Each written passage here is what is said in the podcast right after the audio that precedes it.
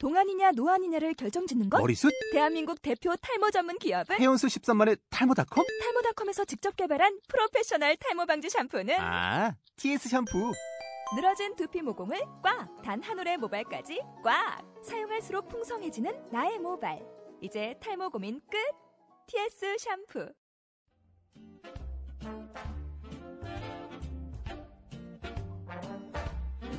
이빨 청춘들이 신나게 이빨 터는 신개념 야단 법석 쇼. 비전문가들이 전하는 예능 드라마 콘텐츠에 대한 솔직 담백한 톡. 이빨 쏘아! 보통 크리스마스 때 뭐 하세요? 가족끼리 보내시는 분들도 있을 거고 아니면 연인끼리 보내시는 분들도 있을 텐데 근데 이게 보통 그 이브랑 크리스마스 당일이랑 다르잖아요? 당일엔 가족과 이브엔 연인과 아닌가요? 그럼 둘 다 언제 뭐예요? 아, 뭐예요? 저기 이번엔 가족이랑 보내야지. 근데 그거를 나눌 필요가 있어? 그게 없지, 나눌, 없지. 나눠야 되는 왜냐면 이게 양립이 많은데. 되거든 여자친구가 있거나 남자친구가 있는 사람들은 4, 5를 같이 보내 없는 사람들로 4, 5를 부모님이랑 같이 보내 네. 그러니까 이거 나눌 필요가 없어 나눌 필요가 없는 거 어쨌든. 이틀 같이 보내는 건 똑같아 아니, 구분하려면 뭐가 전제 조건이 있어야 되잖아. 여자친구가 있으면 여자친구를 만나야 된다. 근데 그게 없는데. 아니, 바로, 바로 다 이거? 무슨 소리지? 나 방금 뭐 못 알아들었어 크리스마스 무용론 나왔습니다. 음, 근데 친구랑 놀 수도 있잖아. 어, 친구랑 만나는데. 음. 보통은 제가 해, 해결법을 좀 알고 있는데 제가 20살 때 독서 공부할 때는 24일 날 점심부터 술을 마셔서 25일을 삭제시켜 버립니다. 그래서 25일 밤에 일어나서 영화를 보거나 네, 이렇게 하면은 아, 영화 좋네. 어, 깔끔하게 25일 삭제될 수 있어요. 천재적이네. 음, 음. 만약에 깨면 어떻게 중간에? 중간에 지옥이야. 지옥이잖아. 크리스마스의 지옥이야. 깼는데 술 어. 집까지 있고 막 머리 막 뒤집어지는데 팀버튼 감독의 영화가 나오면서 어, 하고 막눈 내리고 막. 그렇죠, 그렇죠. 아, 악몽이 나옵니다. 악몽입니다. 그때부터는. 음, 절대 술 깨면 안 됩니다. 아, 근데 여러분들 다 근데 특별한 게 없나 보네요. 다 조용한 거 보니까. 아니, 저 그냥 막 쓸데없는 질문 하나 해도 돼요? 음, 음. 그, 어떤 엄청나게 말끔하게 양복 입은 남자가 서 있어요. 스티 입은 응. 외모는 어떻게 생겼어요? 훈훈, 그냥 꽤 훈훈하고 키가 크대요. 음, 근데 그 옆에, 자세히 해줘봐요. 메모. 아, 내가 직접 본 게 아니라 들은 거야. 음, 근데 그 옆에, 아, 별 질문 아니에요. 근데 그 옆에 음. 매력적인 여자가 음. 아주 살짝 기대서 뭘 보고 있어. 근데 그게 음. 아예 기댄 게 아니라 살짝 기대 있어요. 둘의 음. 사이는 무엇일까요? 연인? 아, 남자는 서 있고 여자는 별 길이 있어? 같이 붙어 있는 게 벽에 아니라? 기대 있는 게 아니라 둘 다 서 있는데 응. 서로에게 약간 살짝 기대 있는. 아, 같이 같이 있는데 어. 예를 들어 엘리베이터에 있는데 약간 이렇게 기울어 있다. 예. 장소가 어디? 크리스마스예요 그때가? 장소 아니야 그냥 그냥, 그냥. 어. 장소. 장소? 장소 그냥 열린 공간. 근데 남자는 양복 입고 있다고? 음. 여자는? 여자 그냥 뭐 자켓에 뭐 이런 거. 근데 여자가 좀 기울어 있다. 제가 봤을 땐 여성분들이 다리를 많이 와요. 그래서 척추춘만증. 왜 한쪽 기울거든 이게. 아니 나도 그런 건 알아. 어. 한쪽으로 약간. 기울어 있어. 아니 지하철 이렇게 멈출 때이 가속도 그런 거 붙어가지고 말고 이렇게 그냥 가잖아요. 정지된 네. 상황에서 근데 육지 위에서. 육질이요? 육 육즙? 육지, 육지 육지 육지? 안 아. 움직이는 땅 위에서. 그러면 별거 아니라 이거죠 지금. 아니, 딱히 뭐라 할 수 있는 상태가 아니다. 자가 기울기만 했다 그래서 뭐 판단하기는 이르지. 아니 근데 이거 되게 웃긴 게 어. 어차피 그렇게 들을 거 아니에요? 뭔가 듣고 싶은 다- 답안이 있는 것 아니, 같은데 말을- 아니 아니야. 아직 안 나온 거예요? 아니 아니 듣고픈 답안은 있을 거라고. 그냥 얘기해 보세요. 아 제가 봤을 때는 오늘 그런 일이 있었던 거야. 아니야. 오늘 아니에요. 나 들은 얘기야. 아, 들은 들은 얘기야. 얘기야? 그게 음. 답이 있는 거야? 아니 없어 그냥 물어본 그냥. 걔도 궁금했어? 어. 아. 아, 내가 뭐 아, 너 심, 아까- 심리 테스트 이런 겁니까? 아 그게 아니라. 경험상 몇 번 얼마 전에 이렇게 그런 경우가 있었는데 훈훈했던 거야. 그래서 다시 만나게 되면 아니야. 뭔가 있지 않을까 아니, 나 이런. 그 훈훈한 남자를 남자한테 오는. 마음이 있어. 음. 그래서 아니, 궁금한 내 거야. 아니라고. 남자인지 여자인지 몰라도 둘 중 한 명은 확실히 아는 사람이야. 음. 이름까지 아는 사람이야. 예. 내 생각엔 어 보통 약간 썸남이냐 썸녀라고 생각할 수 있는데 그걸 깨서 뭐 남매가 아닐까? 남매일 수도 있을 것 같아. 근데 부부 썸남 부부. 썸남 그게 애매한 게 썸남이나 그러면은 그런 식으로는 안 돼 있을 것 같아가지고 되게 애매하게 기울어 약간 기울어 있다는 거 아니에요. 약간 여자가. 기대 있었대요. 약간 기대 있는 거잖아. 그러면 어. 차라리 어, 남매일 오래된. 연인이나 아니면 그냥 그러면 몰라도 지금 둘도 되게 기울어 있어. 아니 안 닿아 있잖아. 안 닿아 있지. 남매는 절대 어. 아, 남매 아, 아, 니라고 그래? 음. 음, 그럼 이복 동생? 음. 디그도 읽어주세요. 아니 뭔지 뭔 작품인지 말 좀. 예, 어, 저희 드라마 드라군 에서 이번에 할 작품은 나쁜 녀석들 OC, OCN에서 하고 옵션에서, 하고 예. 있는 네, 굉장히 재밌게 보고 있는 드라마입니다. 어, 일단 드라마 소개를 잠깐 하자면 강력 범죄를 저지른 이들을 모아서 더 나쁜 악을 소탕하려 하는 강력계 형사와 나쁜 녀석들의 이야기를 그린 드라마입니다. 총 11부작이고요. 현재 음. 10부작까지 했죠. 네, 다음 주가 마지막 화입니다.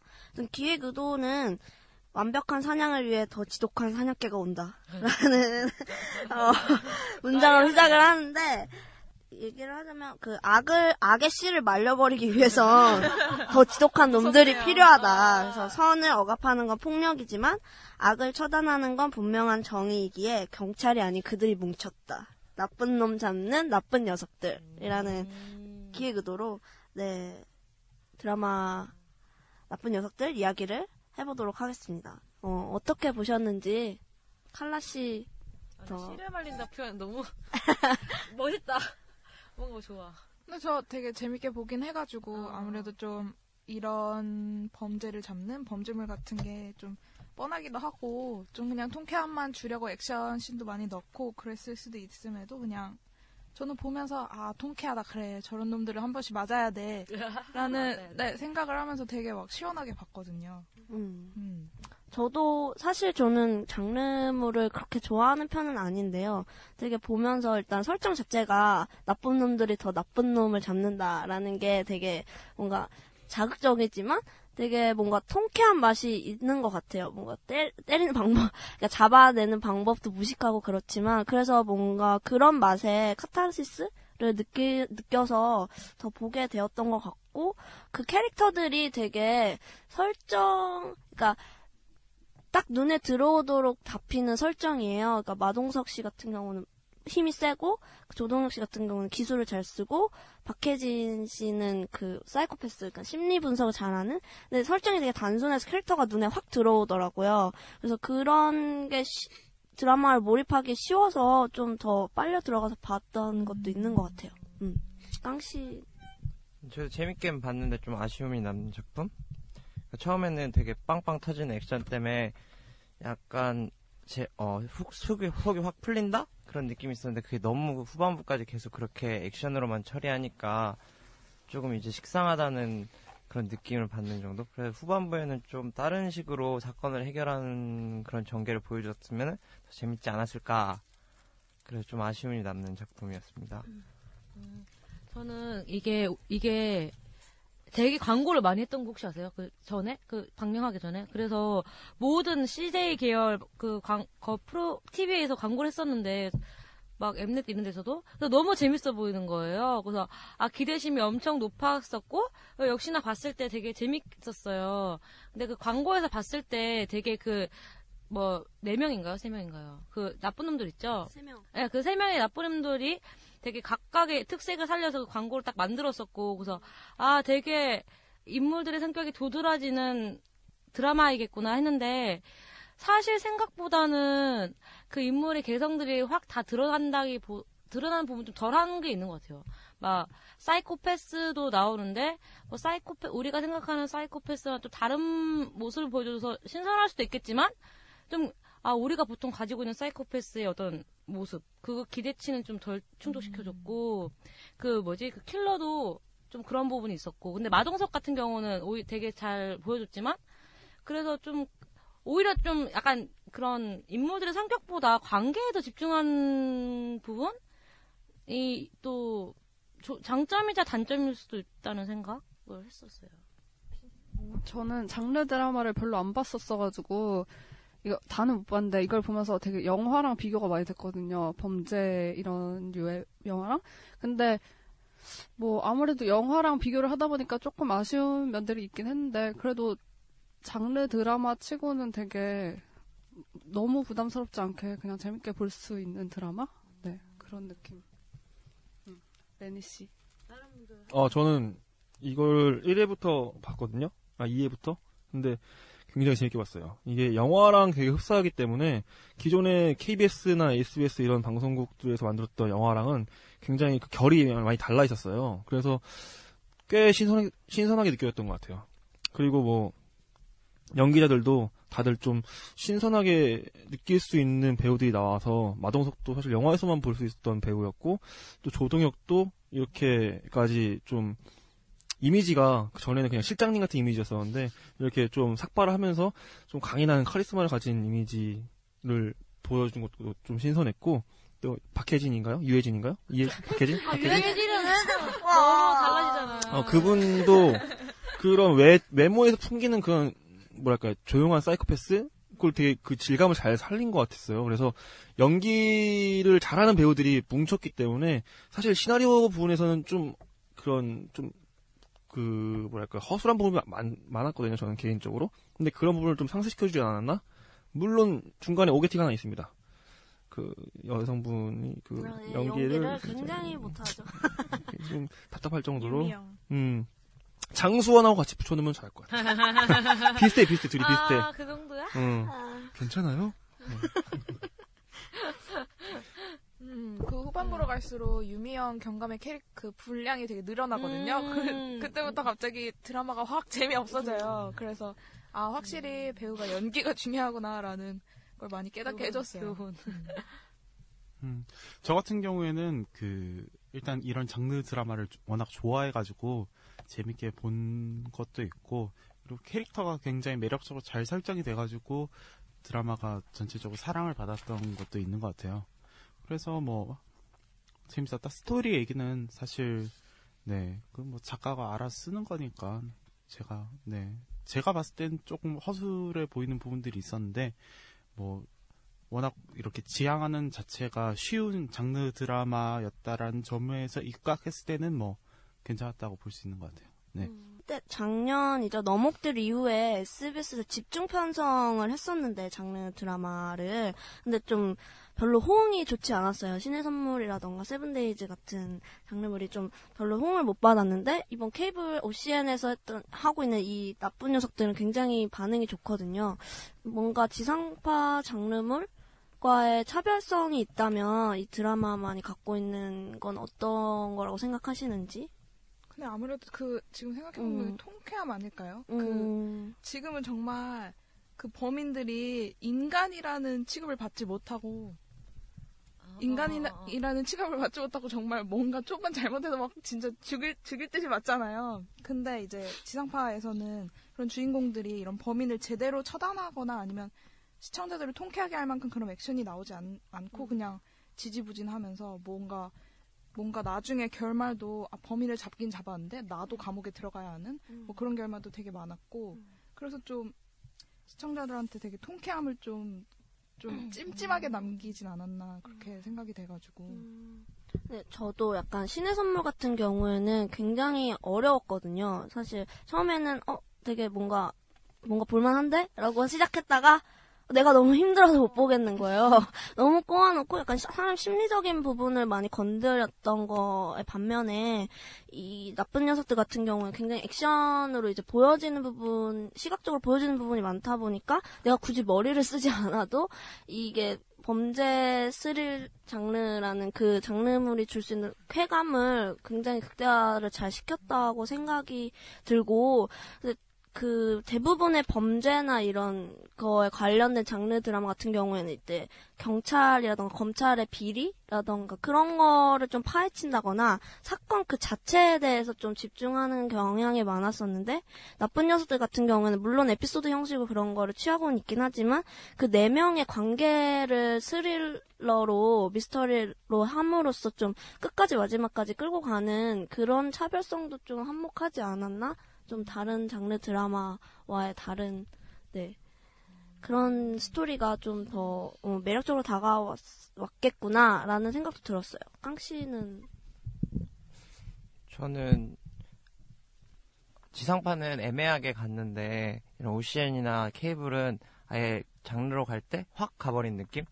그러니까 어차피 장르 드라마가 대중적으로 어필하기엔 되게 힘든 장, 그 속성을 가지고 있다고 생각을 해요. 그래서 만들 때는 차라리 장르의 극 타겟층을 해서 지금 나쁜 녀석들도 아예 극적인 타겟층을 한 거잖아요. 그래서 그 볼 사람만 봐라 하고 던져줘서 끌어들이는 게 저는 더 장르 드라마가 나아갈 속성인데 물론 신의 선물은 어느 정도 그 궤도에서 벗어나긴 했는데 다른 뭐 3데이즈나 그런 것들을 보면은 여전히 장르 드라마를 하고 있다고 말하는데 그 속에 있는 관계들은 착한 지상파를 벗어나지 못하는 기존에 있던 뭐 연애나 그런 것도 집어넣고 코드를 집어넣고 대중적인 인물을 또 써야 되고 그런 것에 벗어나지 못한 보니까 이도저도 아니다 보니까 장르 드라마 좋아하는 사람한테도 실망을 안겨주고 장르 드라마 싫어하는 사람한테도 이건 뭐지 하는 그런 느낌을 줬기 때문에 차라리 계속 장르 드라마로 승부를 볼 거면은 애매하게 가지 말고 그냥 확 가버리는 게 장르 드라마 층을 확고히 만들고 자기만의 색깔을 만들 수 있지 않을까. 그렇죠. 저는 약간 다른 게 전 제작진의 차이인 것 같아요. 네. 애초부터 만들 때 장르 드라마는 좀 다른 드라마에 비해서 스토리라든지 캐릭터에 신경을 굉장히 많이 써야 된다고 저는 생각을 하거든요. 그런 게 그 드라마의 힘이고 그러기 때문에 그런 걸 준비를 많이 해야 되는데 아까 전에 말씀하셨던 것처럼 너목들 이후에 갑자기 SBS에서 장르 드라마들이 물밀듯이 쏟아졌단 말이죠. 그래서 좀 그 준비 기간 자체가 좀 급박하게 이루어지지 않았나. 약간 그 인기에 뭐라고 하죠? 편승한다고 해야 되나요? 하기 위해서 좀 급박하게 이루어지지 않았나. 제가 이렇게 얘기할 수 있는 이유 중 하나가 과거에 그 SBS에서 했던 사인이라는 드라마 기억하시나요? 장르 드라마인데 굉장히 잘 만들었거든요. 그런 걸 봤을 때만 생각해도 이게 그냥 뭐 지상파가 물론 이제 케이블에 비해서 좀 표현할 수 있는 부분에 대해서 제한적인 게 있다라는 거는 공감을 하지만 제작진들이 얼만큼 오랫동안 잘 준비를 하냐가 더 이 장르 드라마의 인기를 좌우지우지하는 요소가 되지 않을까라고 생각을 합니다. 아, 좀 아까 어, 깡 씨가 했던 얘기에 좀 공감했던 게 사실 어, 뭐 지상파에서 했던 여러 장르물은 어떤 어떤 장르의 겉부분 뭐 액션이라던가 그런 것들은 표방하고 있지만 사실 그 인물 간의 관계는 역시나 어떤 되게 연속곡스러운 부분이 강했어요. 그래서 좀 장르물이란 느낌 그냥 장르를 덮어 씌운 것 정도지 기존의 드라마랑 큰 차이점을 못 느꼈었는데 나쁜 녀석들은 아예 그 화면의 뭐 질감부터 시작해서 되게 하드보일드한 어떤 뭐 현실 세계 막 이런 거 딱 갖고 범죄 세계 딱 갖고 오고 또 각각의 사건이 가지고 오는 독립적인 약간 연속적이지 않고 약간 끊어주는 느낌 분절성 이런 것들이 좀 약간 미드와 약간 부- 비슷한 부분도 있었는데 근데 약간 또 한국 드라마가 있지 않는 어떤 인물들 간- 간의 관계도 또 보여주고 이렇게 그런 것들이 좀 잘 조화돼서 한국 드라마가 가지고 있었던 끌고 가는 이 스토리 라인을 좀 약간 버릴 수 있었던 용기가 좀 흥행 요소가 아니었을까? 개인 이건 완전 개인적인 건데 완급 조절을 좀 잘했다 나쁜 녀석들은. 그러니까 이게 장르 드라마를 갈땐 스토리가 꼬이거나 아니면 소재가 파격적 파격적이기 때문에 받아들인 입장에서는 피로도가 쌓일 수밖에 없는데 그걸 어떻게 풀까라고 했을 때 어, 여기서 과도한 액션이나 그런 걸 써서 최소한 그런 피로도를 좀 낮춰주진 않았나. 근데 다른 지상파나 그런 장르 드라마 평행하고 있는 드라마들을 보면은 사정없이 꼬을 때는 완전히 꼬아버리고 시- 시청자의 여- 피로도를 풀거나 아니면 그런 여지를 줄 만한 데가 없는 경우도 되게 많거든요. 그래서 만약에 신의 선물 예로 들면은 되게 스토리가 완전 꼬여버렸잖아요. 그러면 스토리 꼬인 것만큼 그걸 시청자가 따라오도록 뭔가를 예부적인 걸 주다, 외부적으로 정보를 제공하든지 아니면 연출 쪽에서 연출이 좀 편안하게 기존에 익숙한 걸로 해서 시청자가 받아들이기 쉽게 해야 되는데 스토리도 꼬고 연출도 꼬고 다 비밀로 해가지고 모든 걸 다 틀어버리니까 받아들인 입장에서 왜 이렇게 어려운 드라마냐 하는 말도 나오지 않았나 하는 생각도 들어가지고 근데 아, 이제 그렇죠. 아, 이런 얘기 하면 좋을 것 같아요. 이게 장르물인데, 사실 되게 좀 쉽잖아요. 물론, 인- 뒤에 어떤, 과- 뭐 약간 비밀 있는 것 같은데, 뭐, 그 상종 오빠랑 막 비밀 있는 것 같은데, 근데 뭐 그냥 사건을 풀어가는 거는 막 꼬아놓지 않고 쉽게 쉽게 다가갔잖아요. 액션으로 좀 무마시키고. 이런 게 장점과 단점이 있을 것 같아요. 저는 그 캐릭터들의 특징이 확연해서 그러니까 명확해서 그 사건을 풀어나가는 해결 방식 자체도 시청자들이 그거를 이제 쉽게 받아들였던 것 같아요. 그래서 좀 드라마에 몰입이 더 잘 됐다고 생각이 드는데 근데 또 한편으로는 설정은 단순하지만 그 인물들이 변화를 하잖아요. 그러니까 사건들을 겪으면서 그런 복잡성이라던가 그 관계도의 복잡성을 부수적으로 이제 two track이라고 해야 되나? 이렇게 가면서 단순한, 처음에는 단순하게 이제 몰입을 할 수 있었지만 나중에 가면 갈수록 약간 그 이정문이랑 그 오고탁 반장의 관계처럼 그러니까 그런 꼬아버리는 거를 또 시청자들이 그걸 뭘까 이렇게 궁금증을 유발하는 그 두 개가 잘 혼재되어 있다고 저는 생각이 들어요. 네. 재미를 보통 느끼는 게 두 가지 방식이 있다고 치면은 첫 번째는 이거 내가 어디서 많이 듣던 첫 번째는 그냥 1차원적으로 재밌는 거? 예능으로 치면은 슬랩스틱 코미디? 여기서 치면 액션이겠죠. 그리고 두 번째는 뭔가 배움으로써 내가 이걸 이해했을 때 찾아오는 희열? 그 두 가지가 적절히 혼재했을 때 되게 좋다고 생각하는데 개인적으로는 드라마가 11부까지 갈 때 초반에는 1차원적인 재미를 많이 넣어서 관객이 이해하기 쉽고 이런 캐릭터입니다라는 걸로 관객이 유입을 시킨 다음에는 후반으로 갈수록은 이제 2차적인 뭔가를 이해하고 뭔가 내가 이거를 완벽히 퍼즐을 맞췄을 때 그런 희열감을 줘야 된다고 생각을 하거든요. 그러니까 어떻게 보면 나쁜 녀석들이 첫 번째 1차적인 그런 예, 재미 요소는 되게 많이 전달해서 좋긴 한데 후반부에 갔을 때 그런 퍼즐을 맞추는 거나 그런 것들은 좀 많이 부족하지 않았나. 뭔가 미스터리를 줘서 그거를 계속 관객한테 자극을 주려고는 하는 것 같은데 그게 그만큼의 역할을 못하고 있는 느낌이라서 오히려 그렇게 제, 이해하는 데 의한 재미보다는 아 이게 뭐야 이거 언제 끝나 이게 비밀이 뭐야 하는 그런 피로도만 계속 쌓이는 느낌?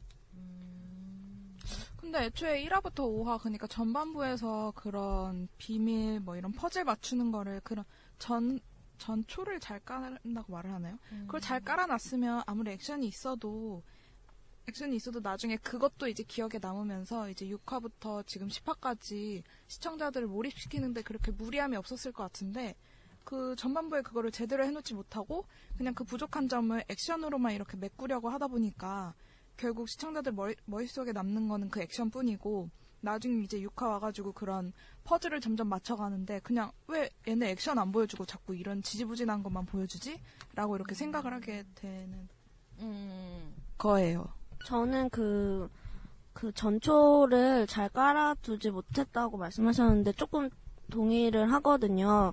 그 너무 저는 전초를 잘 못 같은 맥락일지는 잘 모르겠는데 그 너무 일찍부터 그 오구탁이랑 이정문의 관계가 뭔가 있다라는 암시를 너무 일찍부터 준 게 아닌가. 근데 일찍 주면은 뭔가 그거를 복선을 깔아서 뭔가 좀 약간씩 우리가 좀 해결 궁금증을 해소할 수 있게 해줘야 되는데 계속 그 궁금증이 남은 상태로 10화까지 와버리니까 이게 점점 저도 보면 볼수록 마지막 한 7화부터는 좀 짜증이 나더라고요. 도대체 둘이 뭔데, 뭔데 자꾸 이렇게 궁금증을 주는 거지? 근데 또 궁금증을 주면서 뭔가 그걸 조금 조금씩 해결해 나갈 수 있는 단초들은 좀 안 줘가지고 그 부분은 조금 저도 좀 아쉬웠어요. 음. 이게 바로 루이 씨가 얘기했던 퍼즐 줍는 재미. 얘기해주세요. 네. 네, 퍼즐 전문가 루이입니다. 그거 같아. 그 무슨 중국 무슨 중국군. 아 아니에요. 뭐 다운 중국군요? 아니 아니 아니. X 염색체가 세 개야? 아니 아니 아니 무슨 어. 이론 같아요. 좋아요. 아, 예. 아무튼 그 저희 스토리적인 부분에서 제가 아까 전에 잠시 말씀드렸지만 좀 디테일이 부족한 것 같다라고 말씀드렸는데 일단은 궁금증을 계속 유발은 시켜요. 근데 아무것도 해결 안 시켜주죠. 대표적으로 봤을 때 그 3, 4회쯤인가요? 연쇄살인범 나왔던 거에서 23명을 경찰 측에선 죽인 걸로 알고 있는데 22명밖에 본인이 안 죽였다고 아, 생각 얘기를. 하거든요. 예, 그 이야기가 일단 안 풀렸고 그 다음에 아직까지 안 풀린 것 중 하나가 그 이정문을 죽여달라고 아. 청구한 게 누구인가 아직도 안 밝혀졌죠. 그리고 또 이정문이 그럼 만약에 안 죽였다고 하면은 누가 대체 그 뒤에서 흑막을 깔고 사람들을 죽인 건가 그것도 안 밝혀지고 그다음에 그 양유진과 이정문의 어떤 관계에서 중간에 그 오구탁 반장이 좀 조작을 했다라고는 하지만 아직까지도 저 양유진이 이정문을 아- 시- 안 좋아하고 1회 때 그리고 뭐 너 사이코패스야 너 나 죽이려고 했어 그런 식으로 얘기를 하거든요. 그럼 둘 사이는 아무 일도 없었던 것인가? 그다음에 여기에서 나오는 오재현 특별검사는 대체 어떤 인물인가? 왜 그렇게 해도 그 특수수사반을 없애려고 하는가? 마지막으로 10화에서 남구영 경찰청장은 왜 죽었는가? 아무것도 지금 밝혀진 게 없어요. 네, 스토리를 전체적으로 봤을 때 해결된 게 없고 계속 궁금증만 쌓이니까 그 혜니 씨처럼 한 7화 때부터는 어 이번엔 나오겠지라는 생각으로 TV를 틀었다가 끝에 욕을 하면서 TV를 끄는 그런 상황이 벌어진다는 거죠. 예. 이게 다 시즌 2에 가서 해결되려나 어, 봐요. 아니 근데 그렇다 보니까 이게 구화가 그 2년 전 이야기, 그러니까 뭐 이 특수팀을 만들고 이런 모든 일들이 벌어지게 되는 원인, 근초적인 원인, 근본적인 원인에 대해서 이제 2년 전 이야기로 해가지고 회상하는 식의 이야기를 구화에서 쭉 해줬는데 사실 그 그때 나왔던 내용들이 그 전부터 계속 회상씬으로 몇 번 자꾸 나왔었거든요. 근데 그걸 이제 이어붙여서 만든 꼴이라고 저는 구화가라고 생각되다 보니까 내가 이걸 왜 보고 있지? 약간 그랬어요. 식상했고 근데 한편으로는 또 중간에 유입된 시청자 입장으로서는 그 편이 또 중요하 이해하는데 좀 중요한 역할을 했을 수도 있다고 생각이 드는데 너무 그걸 이어 붙여놓은 듯한 느낌으로 구화를 편 그 만들어놔서 조금 아쉬웠고 차라리 그 이야기보다는 다른 뭔가 저는 개인적으로 박종식이라는 인물하고 그 누구냐 그 태, 태, 태수 맞나? 정태수. 아, 정태수. 그 둘의 관계를 조금 더 알려주는, 얘기해주는 에피소드가 더 있었으면 좋겠다. 왜냐면 그 둘이 막 싸우고 죽을 때, 박종식 죽을 때 막 너무 슬퍼하는 정태수가 솔- 솔직히 좀 이해가 좀 안 됐거든요. 그 부분에 대한 뭔가 좀 더 촘촘한 이야기를 안 해줘서 그 이야기를 좀 구화를, 비중을 좀 구화해서 했던 얘기를 좀 줄이고 그 얘기를 했으면 어땠을까라는 생각도 들더라고요. 음, 저도 좀 불만이었던 게 뭔가 미리 해줬으면 했던 얘기들은 얘기들은 갑자기 막 갑작스럽게 해주고 좀 아 이거는 지금부터 안 밝혀도 될 것 같은데 하는 건 막 1화부터 밝혀주고 이래서 좀 작가가 이런 걸 잘 모르는 그런 생각도 했어요. 응. 그리고 아까 그 루이 씨가 되게 궁금증을 해결 안 해주고 계속 다른 궁금증, 새로운 궁금증을 많이 이제 해준다고 했는데 사실 그게 신의 선물에서 보였던 패착이라고 생각 들거든요. 신의 선물도 그 전에 이제 궁금증을 해결 안 해준 상태로 계속 새로운 사건이 등장하고 겹치고 이러다 보니까 나중에 피로도가 쌓였던 건데 이 드라마도 사실 11부작에서 끝나니까 왕정이지. 이게 좀 더 길었으면 약간 신의 선물 같은 오류를 좀 범하지 않았을까. 시청자한테 좀 피로도를 많이 줄 수 있을 것 같은 그런 생각도 음. 들었어요. 예, 근데 저는 신의 선물을 안 봤는데 신의 선물은 그 드라마 같은 사이트 가서 보면은 대충 그 범인이 누구다, 누가 죽였다, 그걸 예측한 사람들이 나오더라고요. 근데 나쁜 녀석들은 그런 거 찾아보면은 죄다 헛소리예요. 아, 진짜 너무 놀라울 정도로 헛소리들이 많은데, 그러니까 중간에 그 유미영 경감이 예전에 연쇄살인범이 그 감옥에서 죽거든요. 근데 자살이라고 처리해라. 연고지도 없는 사람인데 그냥 화장시켜라. 라고 그 검은색 수트 입은 좀 약간 못생기신 분이 그런 얘기를 해요. 그러면서 연기 되게 못하는데 막 너는 어? 감히 쳐다도 보지 못할 그런 남자야. 아 그런 분이셔. 막 그런 얘기를 하는데 어, 그게 누군데? 어, 제가 또 거의 드라마에서 제일 높은 사람은 경찰청장 남구현 남구현이거든요. 근데 이 사람 죽어요 시파에서. 그래서 아직 안 죽었어. 그냥 칼만, 칼만 맞았어요. 맞았어요? 음. 아, 그래. 네. 뭐야. 칼만 맞아요. 그러니까. 네. 어, 그러니까 칼, 칼 맞고 안 죽고 뭐 그거 이상해요. 이게 계속 드라마가 대체 어디로 누가 과연 범인으로 갈 건지. 예. 근데 좀 걱정되는 게 신의 선물은 딱 끝이 있었잖아요. 시즌 2가 없었는데 아, 이건. 시즌 2가 있으니까 지금까지 안 밝혀진 많은 궁금증들이 음. 시즌 2에 갈 것 같거든요. 그것 때문에 뭐 진짜 그렇게 했을 수도. 네. 근데 좀 저는 물론 이런 미스터리한 것들, 장치들도 중요하지만 저는 약간 캐릭터들 얘기를 해보고 싶은데 약간 이 드라마가 결국 하고 싶은 이야기랑 좀 맞닿아 있다고 생각이 드는 게 우리가 보통 사람 범죄자들 하면 악한 사람 무조건 좀 못된 사람들 나쁜 사람들이라고 인식하지만 이 사람들이 아이러니하게 사건들을 겪으면서 좀 자신들의 선한 모습을 좀 이렇게 발견하거든요. 자기 자신도 느끼고 약간 그런 설정들이 저는 되게 좋았던 것 같아요. 그러니까 인간에 대해서 좀 많이 좀 따뜻한 시선? 그러니까 나쁜 사람들도 뭔가 선한 구석이 있고 또 선한 사람들도 악한 구석이 있다라는 거를 잘 표현해 준 것 같아서 네 요즘 제가 개인적으로 그런 부분에 좀 관심이 많아서 되게 많이 와닿았던 것 같아요. 음. 근데 저는 약간 이거는 좀, 아, 약간 이해가 안 가는 게, 그 빡빡이 분 이름 뭐죠? 정태수. 정태수 아, 그 사람이 자, 옛날에 자기가 죽였던 뭐 여자 아, 남자의 아내 네. 그 사람한테 되게 신경을 많이 쓰는데 네. 아 물론 자기가 옛날에 죽였던 뭐 사람이 아니니까 그럴 수 있는데 좀 그게 나는 설득력이 없고 오히려 오그라드는 거야. 왜 자꾸 저 여자 찾아가는 건지. 아, 그 여자가 예. 막 어. 칼, 정태수 씨가 칼, 칼 맞았을 맞았는데. 때 어. 도와줬어요. 아 근데 그거를 아 그 그 그게 처음에 나오잖아요. 어, 근데, 어. 이- 근데 기억을 못해 그 여자가. 그 기억 못하는 게좀 이상하잖아요. 아니 너무 아그 약간 얼굴을 기억 못하는 수도 있지 아 않아요? 근데 자기가 구해줬던 사람이고 막 그런데 나는 알아볼 줄 알았어. 근데 아예 그 여자 몰라. 그러니까 고맙 참 좋으신 분이군요. 막 이래. 아니 아 성, 그래서 성형했나? 성형한 거 이렇게 페이스를. 아니 근데 그게 약간 물론 현실에서는 그럴 수 있는데 극이라는 픽션이라고 생각해서 보, 보니까 그런 건가? 하여튼 그 약간 이해 이해 안 가. 너무 그 여자도 못 알아보는 것도 이해 안 가고 그 남자가 그렇게 여자한테 막 너무 어떤 무한한 애정을 주는 것도 좀 약간 설득력이 떨어지지 않나. 그래 음, 물론 근데 인물이 따뜻함을 보여주려고 한 부분인데 좀 더 그 부분 치밀하게 짰어야 됐을 것 같아요. 음. 정태수가 그 박선정 때문에 자수하잖아요.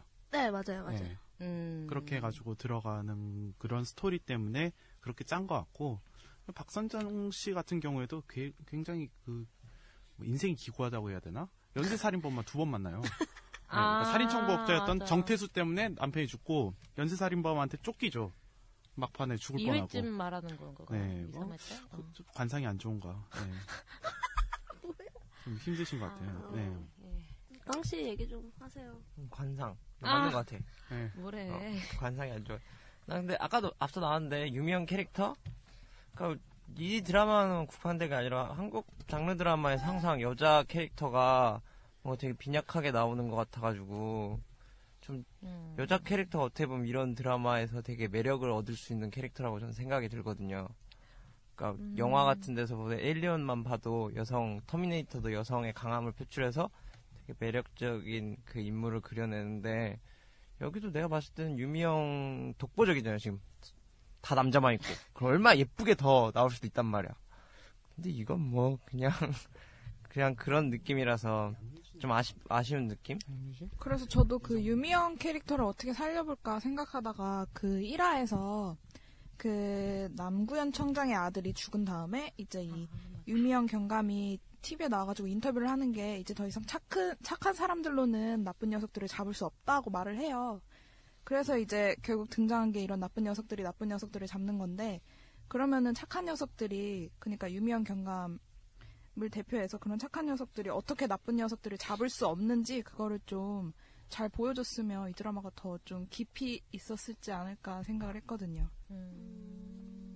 그 뭐지 약간 나 근데 이런 건 있었어. 유미영 아 그러니까 유미영 씨가 사실 나쁜 사람은 아니고 뭐 어리석은 사람도 아니잖아요. 근데 그 김상중이 너무 너무 나쁜 사람, 약간 유명이 하는 말마다 너무 나쁜 사람 몰아가는 것 같아. 그래서 막 예를 들어 쟤네들은 범죄자입니다. 감시해야 됩니다. 이러면 동재? 뭐 뭘다 통자냐고 막 이런 식으로 뭐 되게 자꾸 연기해. 아 미안해. 하여튼 근데 이분법적으로 약간 김상중이 너무 걔를 몰아가서 그래서 좀 그런 부분이 약간 의도에서는 유미형을 좀 전형적인 경찰의 이미지로 음. 만들어주고 거기서 나와서 오구탕은 이제 산전수전 다 겪은 그런 전형적인 캐릭터에서 벗어나서 걔를 이제 조금 상대적으로 보여줄 수 있는 캐릭터 보여주기 위해서 유미형을 넣지 않았을까? 근데 유미형 연기를 못하다 보니까 음. 아, 그것이 그럼. 좀 어, 부각되는 것 같은데 지금 제가 시청자 게시판을 좀 봤는데 이 시청자 게시판에 한 9할 정도의 지분이 유미형한테 있네요. 아 정말이요? 어, 9할, 9할. 어마어마하네요, 진짜. 맞네요. 근데 연기를 정말 너무 너무 못해. 음. 정말 너무 그러니까 바- 발성 자체도 너무 부정하고. 뭐라고요? 뭐라고요? 어, 어색하고 원래 강연 씨가 그 전에는 약간 못했어, 원래. 아 그래요? 퀵 때도 못했어, 퀵. 그래요? 아 음. 원래 이런 캐릭터였어 이런 캐릭터. 근데 난그 궁금한 게 원래 실제로도 이렇게 이런 발성을 할 수도 있잖아. 사람 자체가 원래 그런 거 있잖아. 아 근데 너무 그 경찰이라는 이미지와 너무 안 맞는 거죠. 그 음. 걔 연기 스타일이. 그래서 아 저는 개인적으로 그 유미영 경감이 좀 그 나쁜 녀석들을 못 믿는 불신하는 그런 거를 좀 더 보여줬으면은 약간 전형적인 경찰 이미지를 더 부각시킬 수 있을 것 같다. 그리고 그게 이제 우리가 일반적으로 생각하는 일반인들 편견을 좀 더 부각시켜 줄 수용할 수 있지 않았나 그런 생각이 들어요. 그냥 그냥 어 쟤네 나쁜 애들이야. 약간 이렇게 그냥 말만 하고 끝나는 느낌? 약간 뭔가 그그 그 사이에서 갈등이나 대립은 없고 그냥 음 그렇게 말만 하고 끝나는 느낌이어가지고 그 부분을 조금 더 부각시켜주면 그 내부 안에서의 갈등도 좀더 부각시키면서 할 얘기도 더 많아졌을 것 같고 그런 생각이 들더라고요. 음. 음, 그런 식으로 갔으면 그리고 지금처럼 이렇게 나쁜 애들을 미화한다라는 논란도 네, 나오지 그쵸. 않았을 것 같네요. 네, 음. 근데 왜 나쁜 녀석들은 항상 반말하는 겁니까? 나쁘니까 몰라. 여기 나오는 캐릭터들은 존댓말을 안 써. 아, 서로 서로? 정태수 아, 다, 다. 아니, 박선정한테 써요. 아니, 근데 오고타한테 아무도 안 써. 오고타 한 나이 한참 많은데, 처음에 약간 기싸움 같은 거 하, 하다가 버릇이 없어. 그렇게 된 거 아닐까요? 아, 버릇이 없어. 근데 오고타 받아, 받아줘. 되게 착해, 어떻게 보면. 마음이 여린 분이야. 제일 음. 착하네 진짜 음. 완전히. 그러니까. 짱이야 다 포괄해 이렇게. 무슨 상관이야? 근데 우리 이제까지 지금 나- 세 명의 나쁜 녀석들 얘기를 했는데 그럼 오구탁 반장이라는 캐릭터에 대해서는 어떻게 다들 생각하세요? 저는 명확하게 얘기할 건 있어요. 이분 헤어스타일이 분명히 미용실 가신 거예요. 안 바뀌어. 안, 그러니까 안 감아서 관리를 안 해서 그런 게 아니라 그 스타일을 추구하시는 거야. 음, 아, 안 바뀌어요. 그러니까 이게 뭐지 한 거면은 뭐 모자를 썼다 하면 눌린 머리도 있고 그래야 되는데 그냥 계속 그 머리야. 그런 스타일이죠. 그럴 때부터는. 예. 난 그거랑 또 궁금한 게 이분은 예, 능을 보면서 어떻게 웃을까 그런 생각이 들어요. 예능을 보긴 할까? TV를 새끼 어, 웃긴데 하면서 웃긴 말을 좀 하는구나.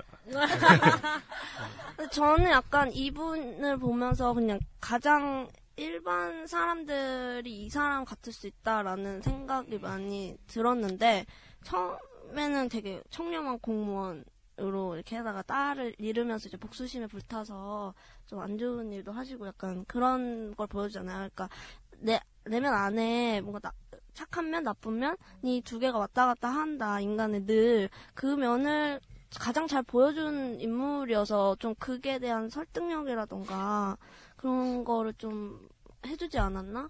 음, 그런 생각이 들었거든요. 그리고 연기도 너무 잘하시고 눈빛이 아주 그냥 카메라를 뚫고 나올 것 같아.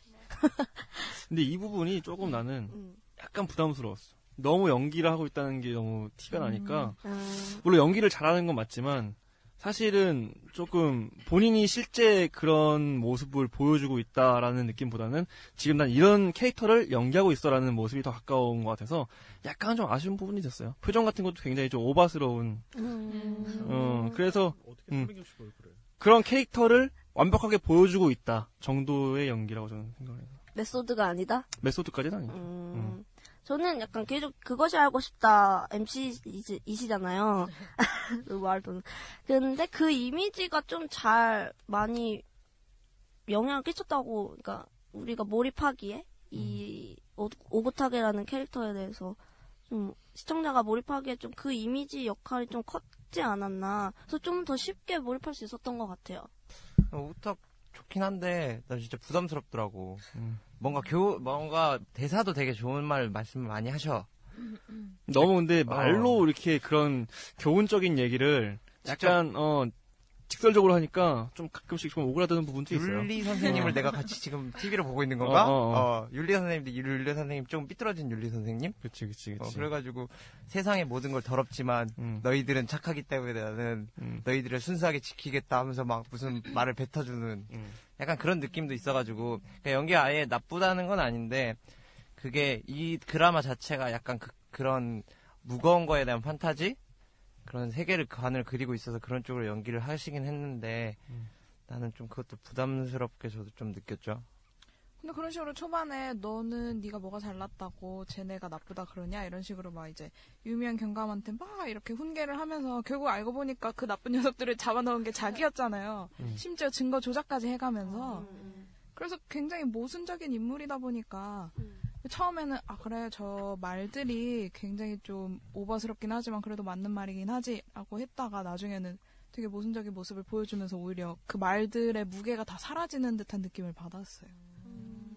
저는 오구탁을 통해서 뭔가 그런 무거운 느낌을 받는다기보다는 그 경찰청장님 대사가 더 약간 묵직한 걸 줬다고 생각하는데 그게 저는 좀 이렇게 아 오버한다라는 느낌보다는 스토리랑 맥락 자체에서 좀 느껴지는 자연스럽게 이제 그 대사가 받아들여져서 좀 그렇게 막 부자연스럽진 않았던 것 같아요. 그- 그리고 오구탁 반장을 통해서 나오는 메시지 대사 같은 경우는 글쎄 막 그렇게 자- 부자연스러운 느낌을 저는 받지 못했어서 뭐 개인차겠지만 저는 그 남청장도 되게 말, 그러니까 여기 나오는 모든 등장인물이 나는 무조건 어떤 말을 할 때마다 나는 쓸데없는 말을 안 할 거고 나는 너, 너네한테 되게 도움, 의식하고 너네한테 되게 도움이 되고 임팩트 있는 말만 할 거야. 막 이런 식으로 다 느껴져서. 그래 난 마동석이 제일 좋았어.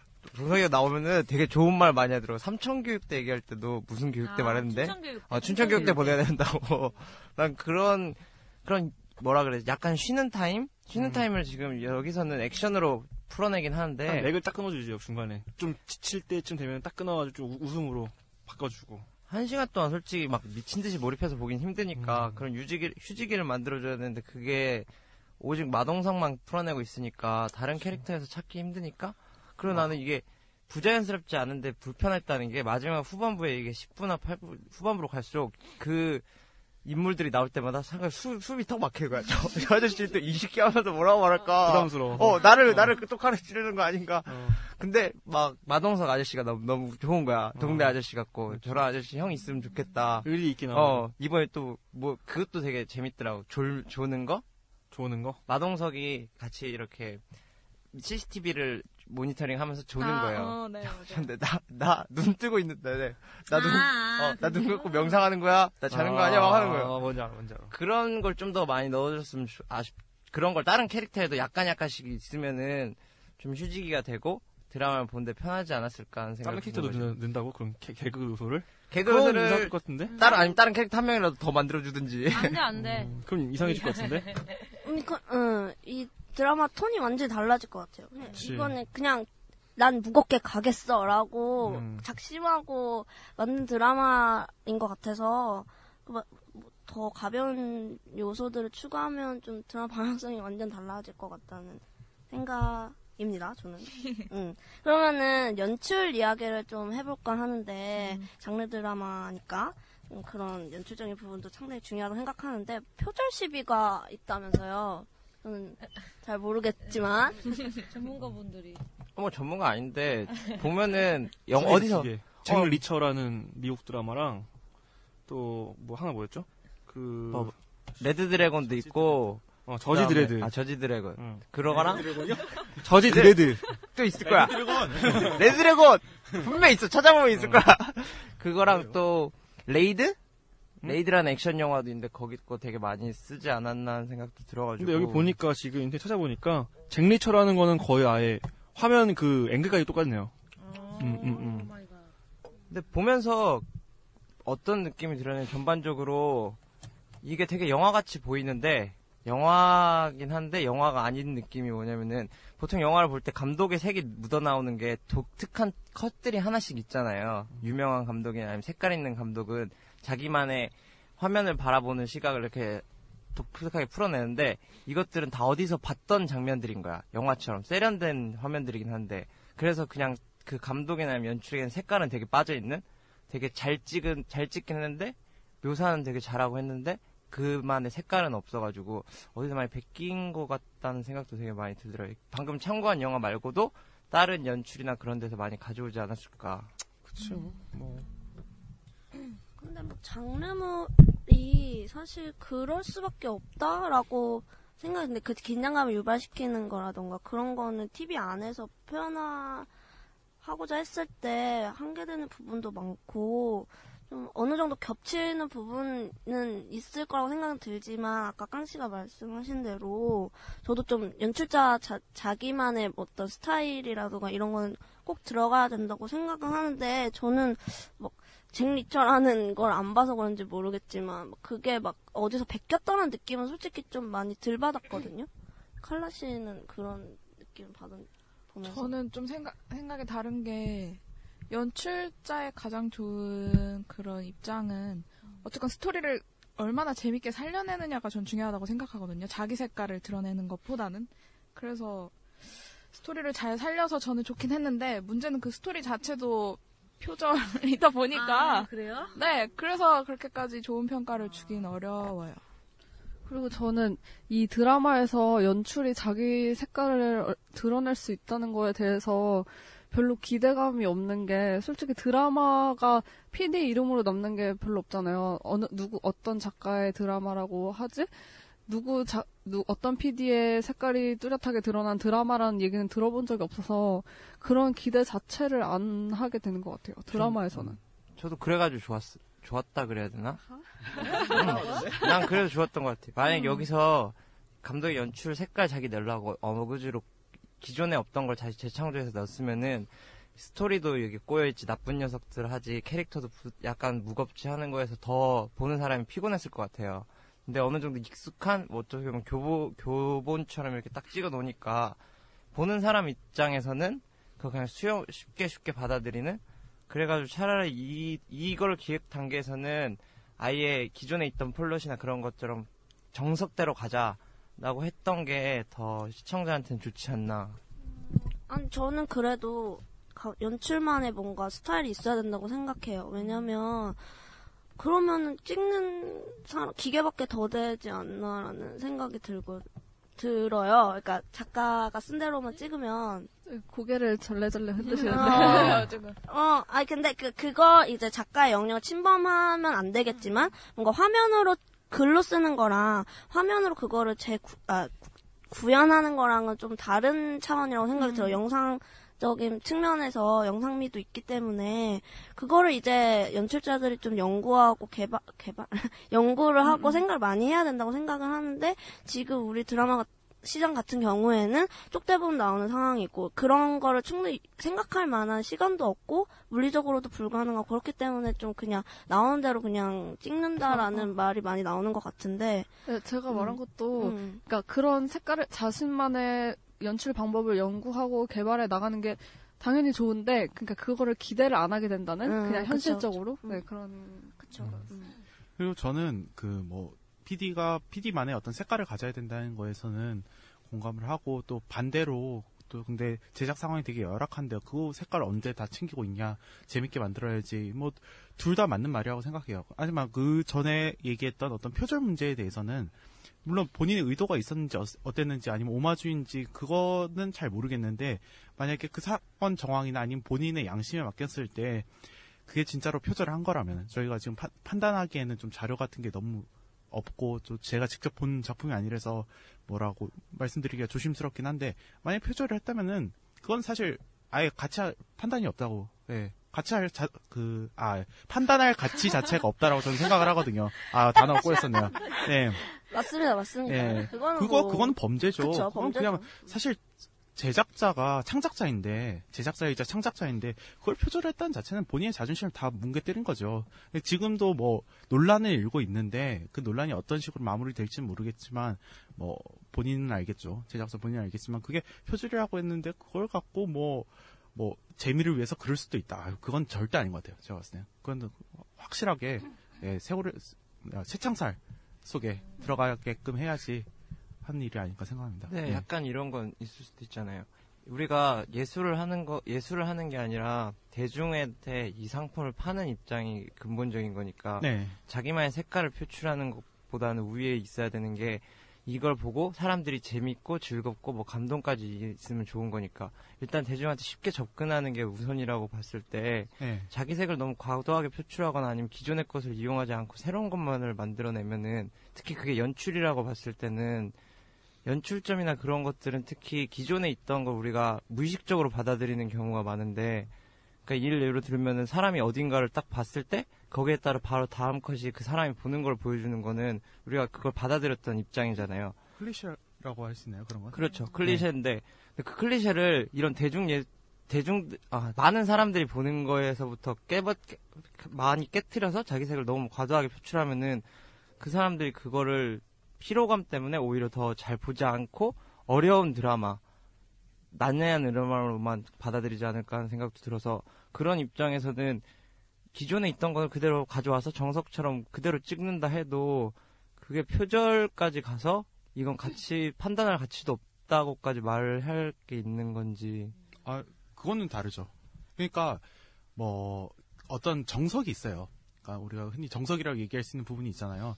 그런 플롯을 따라가는 거는 맞는데 그걸 갖고 그대로 썼다라고 얘기하면은 그때부터는 가치가 없는 거죠. 노래도 마찬가지잖아요. 몇 소절 이상 넘어 똑같이 하면은 표절이다 얘기하는 게 있고 그 위에 창작물들도 심지어 우리가 그 아까 전에 예술이 아니라 어떻게 보면은 시청자들에게 파는 상품이라고 봤을 때라는 얘기도 하셨는데 전자제품 같은 경우에도 애플이나 삼성이나 왜 그렇게 서로 열심히 그 소송 걸고 하겠어요. 그게 다 이제 특허에 관련된 건데 그렇게 따졌을 때는 표절은 절대 예, 창작자가 해서는 안 되는 일이라고 저는 생각을 하고 물론 정석을 따라야 되는 부분에 대해서는 그걸 어떻게 판단해야 할지 모르겠어요. 예술 쪽에 있는 거는 그걸 어떻게 판단해야 할지 모르겠는데 적어도 자기가 만드는 입장에서는 따라 하겠다라는 마음가짐으로 만들면 안 될 것 같아요. 예. 아, 제가 아까 뭐 연출하면서 뭐 감독이 개성 얘기를 했잖아요. 그래서 그러면서 그런 거를 잘 구현한 어, PD가 누가 있을까라고 생각을 하다가 별그대를 떠올렸어요. 사실 별그대의 화면 자체는 뭐 뛰어난 뭐 영상미라던가 그런 거라기보다 그 사람의 연출관을 딱 보여준 게 딱 뒤에 부분에 에피소드 처럼 해가지고 과거에상 그러니까 어떤 그 남자 캐릭터가 과거 어, 시간을 돌려가지고 할 수 있잖아요. 그런 거를 되게 짤막하게 보여줬는데 그런 게 사실 그 사람이 쭉 뭐 만들어낸 그 인물들의 뭐 사랑 얘기보다 그러한 부분이 딱 그 사람이 아 이 사람이 좀 연출적으로 남다른 게 있구나 딱 보여준 게 있었거든요. 사실 앵글이라던가 뭐 이런 거는 이미 되게 교과서처럼 나와 있는 부분도 있고 액션은 더 그렇 더 그렇고 그래서 만약에 연출이 자기 색깔 보여주려면 뭐 뭐, 뭐 작게 말해서는 뭐 어떤 미술 그 사람이 자주 쓰는 색깔이라던가 어떤 뭐 그런 거가 될 수도 있고 좀 그래서 좀 아, 그런 거 될 수도 있고 뭐 아니면 별그대처럼 그런 짤막한 에피소드로 깨알 재미를 주는 거 그래서 제가 든 생각이 어 나쁜 녀석들에서도 좀 사실 다 무겁게만 다뤘는데 끝날 때 뭐 마동석 캐릭터나 이런 걸로 약간 유머적인 에피소드 같은 거 짧게 넣었으면 어땠을까? 그러면 그 사람이 아, 이, 아 이런 부분에 있어서 연출적으로 좀 눈에 띈다 이렇게 볼 수도 평가할 수도 있었을 것 같아요. 음. 좀 그런 부분을 연구하는 게더 중요하다는 생각을 했어요. 음. 저 이거 어디에서 들어본 그 단어 있지 않나요? 뭐요? 이런 거. 그러니까 프로그램 끝날 때쯤에 그 별글에서 에필로그 한 아, 것처럼 어. 시청자들의 어떤 관심을 더 만들기 위해서 일부러 만들어낸 장치. 음, 네. 그 뭐라고 했었는데 하여튼 배워도 소용이 없어요. 머리가 나쁘면. 근데 뭐였더라? 네. 어쨌든 전뭐 네. 그 감독 자신의 개성을 표현한 감독들 대표적으로 저, 뭐 강태유 PD 말씀하셨는데 김규태 PD나 안판석 PD도 상당히 자기만의 그 길이라고 해야 될까 스타일을 구축하고 있는 PD들 중에 한 명이라고 생각이 드는데 제가 옛날에 김규태 PD 감독님 단막 그 엄태웅 씨가 주연했던 제주도 푸른 밤이라는 게 있어요. 근데 그거는 다 흑백 이거든요. 그러니까 그런 식으로 약간 뭐 위장씬이라던가 뭔가 화면을 구현하는 데 있어서의 뭔가 색감 아니면 뭐 몽타주라던가 영화적인 부분이지만 그런 부분에 있어서 화면 구현을 하는 측면에서는 감독의 개성이 충분히 드러날 수 있다고 생각하고 안판석 감독님 같은 경우 댕- 굉장히 디테일에 신경을 많이 쓰는 분이라고 들었어요. 그래서 뭐 소품 하나하나에까지 신경 쓰시고 그런 부분에 있어서 감독 개인의 개성이 좀 많이 표출될 수 있지 않을까. 물론 그 대본을 잘 그 영상으로 표현하는 것도 중요하지만 그런 좀 면에 있어서는 음, 충분히 구현될 수 있다고 생각하고 나는 뭐 할 말. 근데 개성이 구현되는 건 좋은데 음. 이 영화와 달리 드라마의 가장 최대 목표가 이제 결국 그거잖아요. 시청자 얼마나 많은 시청자들한테 이제 즐거움을 주느냐인데 이제 문제는 그런 감독들이 이런 적절하게 개성을 섞어가면서 이제 스토리를 살려가지고 시청자들을 즐겁게 해주면 좋은데 이게 가끔씩 좀 도를 지나칠 때가 있더라고요. 그러니까 자기 개성을 너무 중시한 나머지 스토리를 잡아먹고 음, 그러면 안 되죠. 결국에는 이제 되죠. 시청자들한테 좀 이게 뭐지? 그래서 뭐지?라는 음. 식으로 이제 의문만 남기게 하는 그래서 이제 좀 드라마에서는 그렇게까지 개성에 좀 집착할 것까지는 없지 않나 그런 생각을 했거든요. 어, 집착보다는 그런 지- 지금 이제 우리나라 같은 경우에는 드라마 하면 작가 이름부터 먼저 떠올리게 되니까 저는 근데 그걸 연출하는 PD의 역할도 충분히 중요하다고 생각이 드는데 우리는 그냥 작가 이름밖에 떠올리지 못하는 현실 이잖아요. 근데 그게 조금 안타까운 거죠. 그런 거를 좀 없애기 위 없애 없애나기보다는 조금 하기 위해서 감독 자신도 좀 연구를 해야 되고 물론 이제 극본을 잘 연, 그 화면을 옮겨야 되는 게 가장 중요하죠. 그렇지만 그렇다고 해서 감독의 그런 역량이라던가 그런 걸 좀 포기할 건 필요는 없다고 생각해요.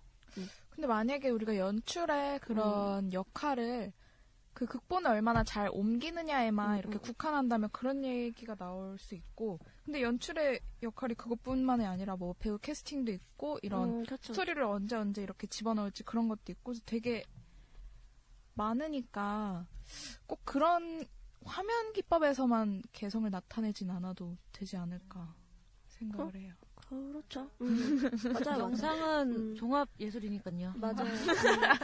미술, 소품 뭐 네, 다 맞아, 맞아, 통틀어서 들어가는 거죠. 뭐 제가 대표적으로 그렇게만 얘기했지만. 그래서 다음에 할 때는 좀 더 예쁜 배우가 많이 나왔으면 좋겠네. 음, 나쁜 나- 녀석들 two. 이런 어, 나쁜 좋겠다. 녀석들. 나쁜 년들 나쁜 년들. 여자들. 나쁜 막 년들. 시카 그 영화 시카고인가? bitch. 영화 시카고 뮤지컬 보면 다 이렇게 멋있게 나오시잖아요. 맞아, 맞아, 맞아. 나도 좀 그런 것 좀 보고 음. 마동석 아저씨도 좋긴 한데 이 근육만 보니까 너무 내가 퇴폐해지. 라미란 씨, 라미란 씨 나와서 말 이- 말빨로 막 말빨로 아, 마동석 역할. 음. 어 근데, 근데 그럼 좀 웃겨질 것 같은데.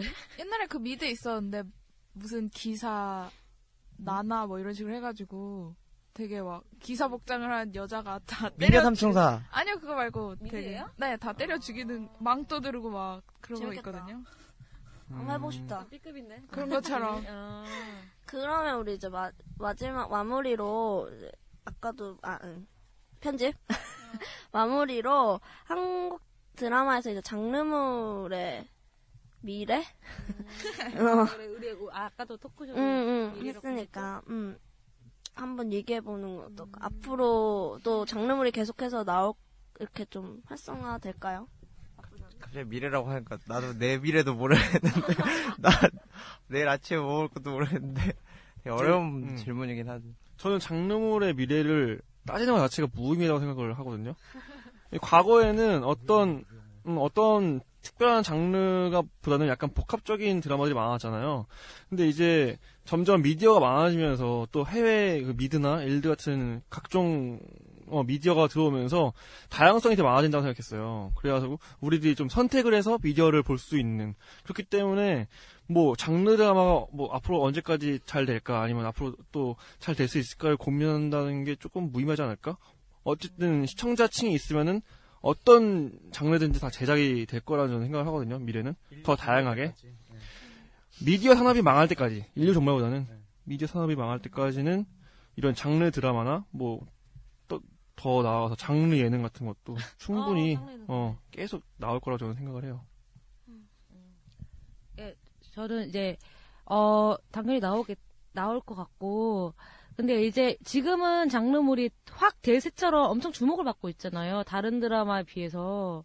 그래서 막 그래서 근데 그런 거는 좀 가라앉을 것 같긴 해요. 그래서 그냥 하나의 길로서 확고하게 자리 잡을 것 같고 근데 계속 대세처럼 그렇게 되진 않을 것 같고. 어. 지금 장르물이 대세예요. 그러니까 좀 약간 뭐 라이어 게임 뭐 또 뭐냐 이거 나쁜 녀석들 뭐 등등 약간 좀 대세처럼 등등이 아, 두, 아, 두 개네요, 두 개. 아, 그, 네, 그두 개가 약간 대세처럼 약간 많은 미디, 뭐 좀 약간 주목받고 있는 편이잖아요. 다른, 다른 때에 비해서.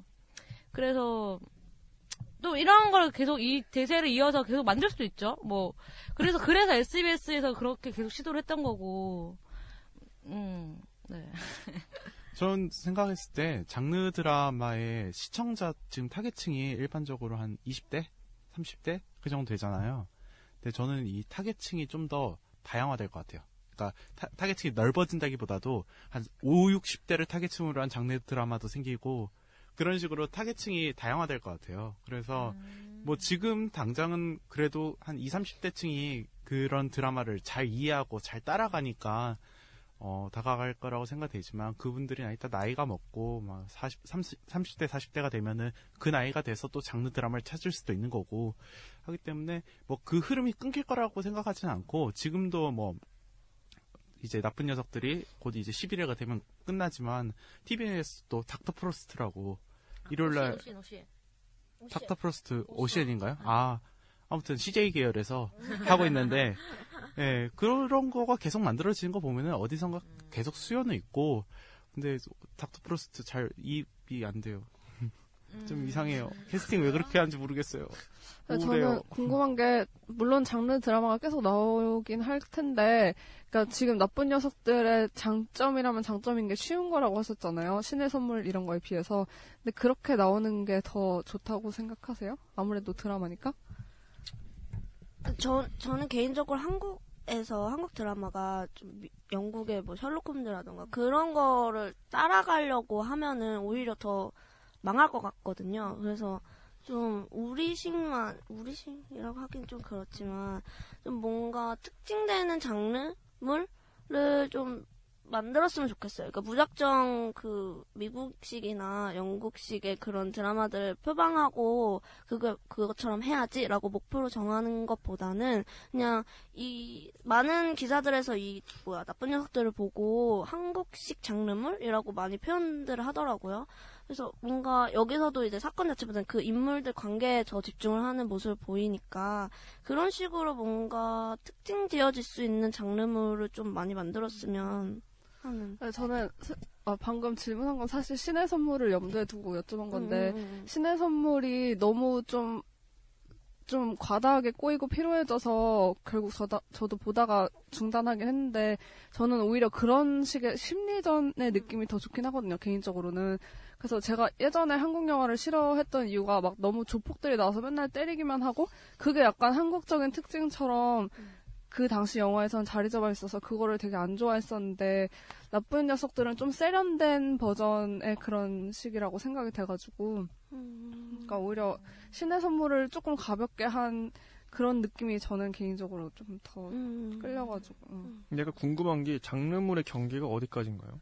그러게 미생도 장르물인가요? 미생도 장르물. 전원일기도 장, 장르물인가요? 전원에게 장르물.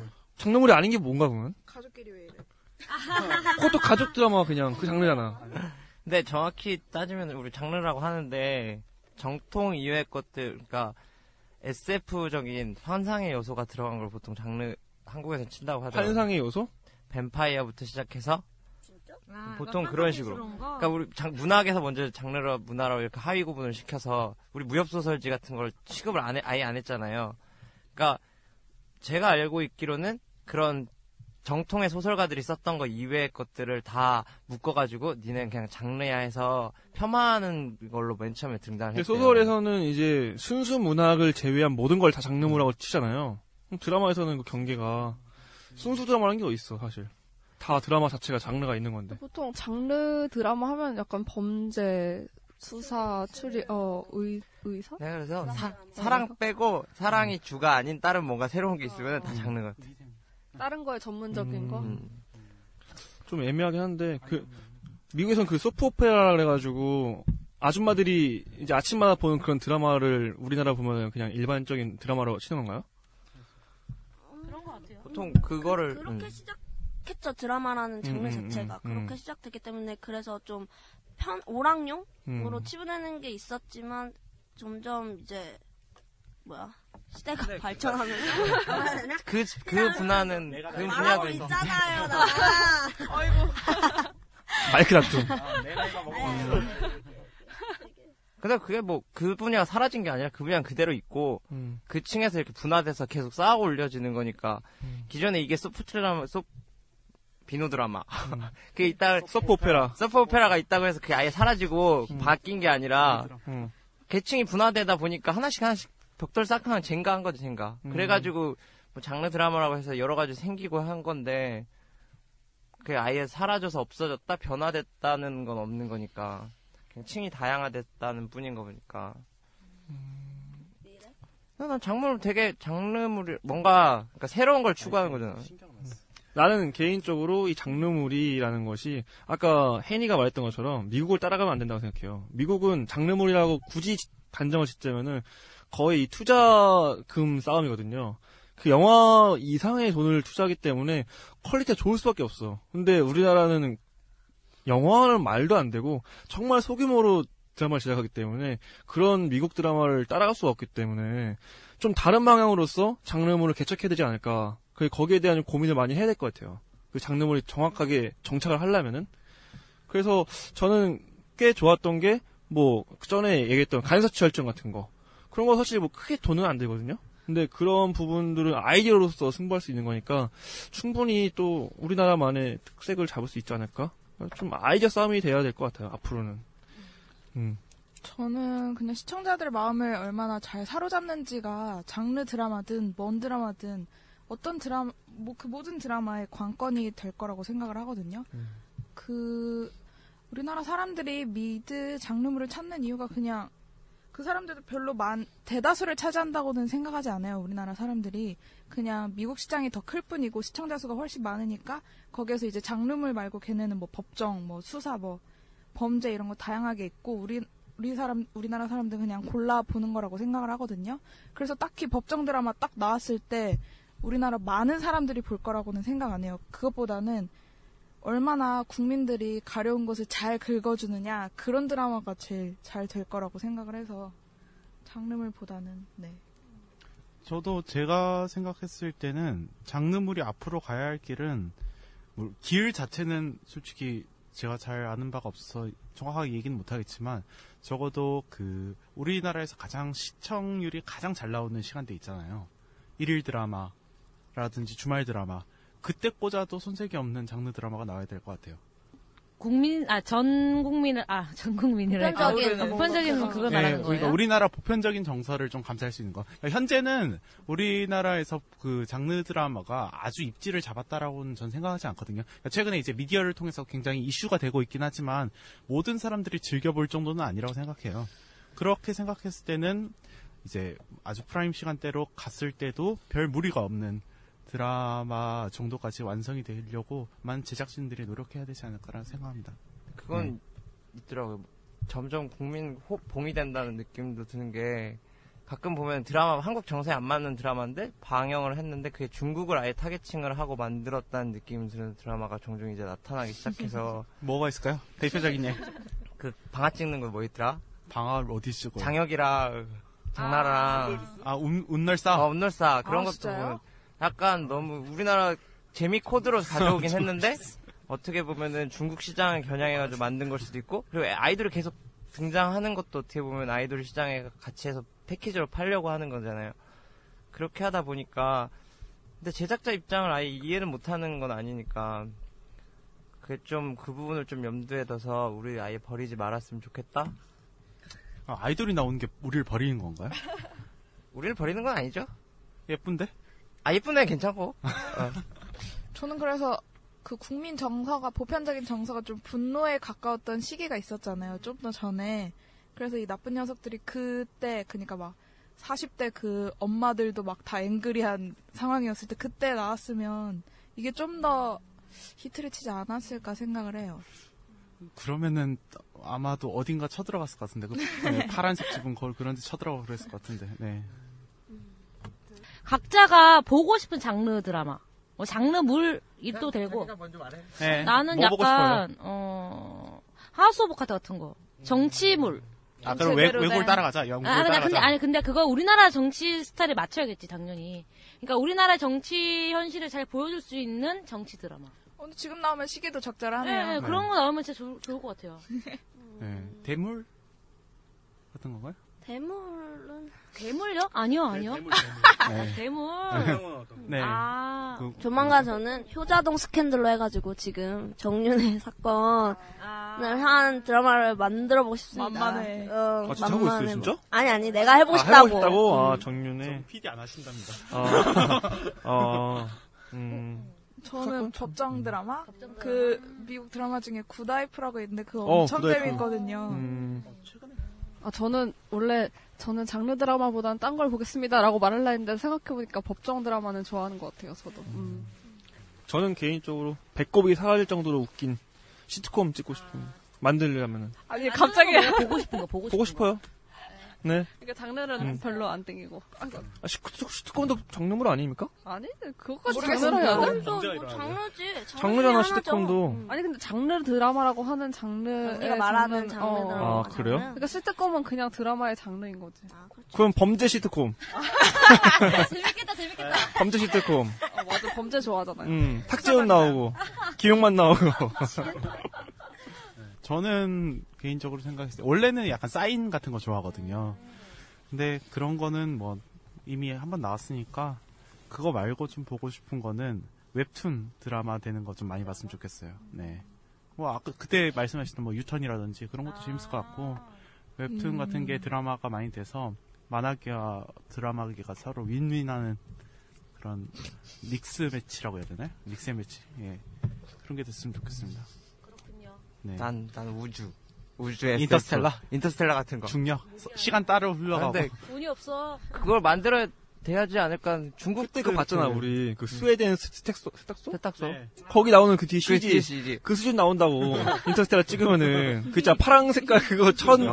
깔아놓고 찍는 수준. 근데 그, 그러, 드라마 처음부터 보면은 그럴 법해요. 어. 그 CG가 이해가 가. 음. 그 정도 안 되면은 중국이 따라와서 그냥 뒤집어 엎을 수 있을 것 같아가지고 지금 이기지. 지금 막장 드라마 같은 거는 솔직히 기술력이나 그런 거는 돈만 들어가면 찍으니까 음. 나중에 돼가지고 지금 한창 치고 올라오는데 자기만의 색깔도 없고 그런 기술력도 없으면은 뭐 다음, 음, 드라마, 뭐죠? 오만과 편견? 법정 법정 드라마 아니에요? 그렇죠. 어, 저. 검사, 검사. 수사. 편견과 오만? 잠깐.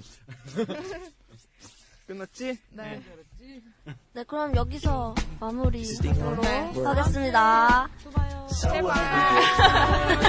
뭐 벌써 끝나는 거야? 난, 아, 뭐, 아, 그래? 광고.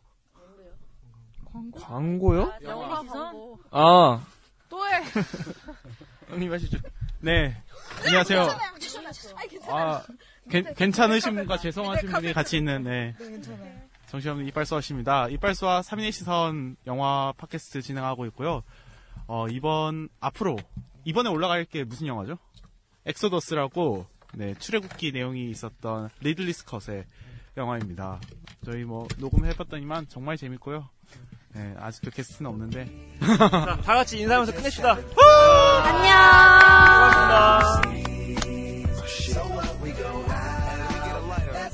고맙습니다.